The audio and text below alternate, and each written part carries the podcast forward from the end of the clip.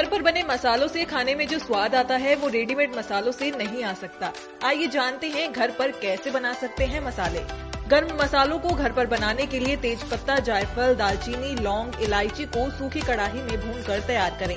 बिरयानी मसाला बनाने के लिए दालचीनी, लौंग, इलायची, लाल मिर्च, जायफल, जैतरी, धनिया, जीरा, तेज पत्ता और सूखी मिर्च को सूखे पैन में भूनकर बिरयानी मसाला तैयार किया जा सकता है। चाट मसाले के लिए धनिया, अजवाइन, जीरा, गर्म मसाला, काला नमक, सूखा पुदीना, एक साथ पीस लें और चाट मसाला बना लें।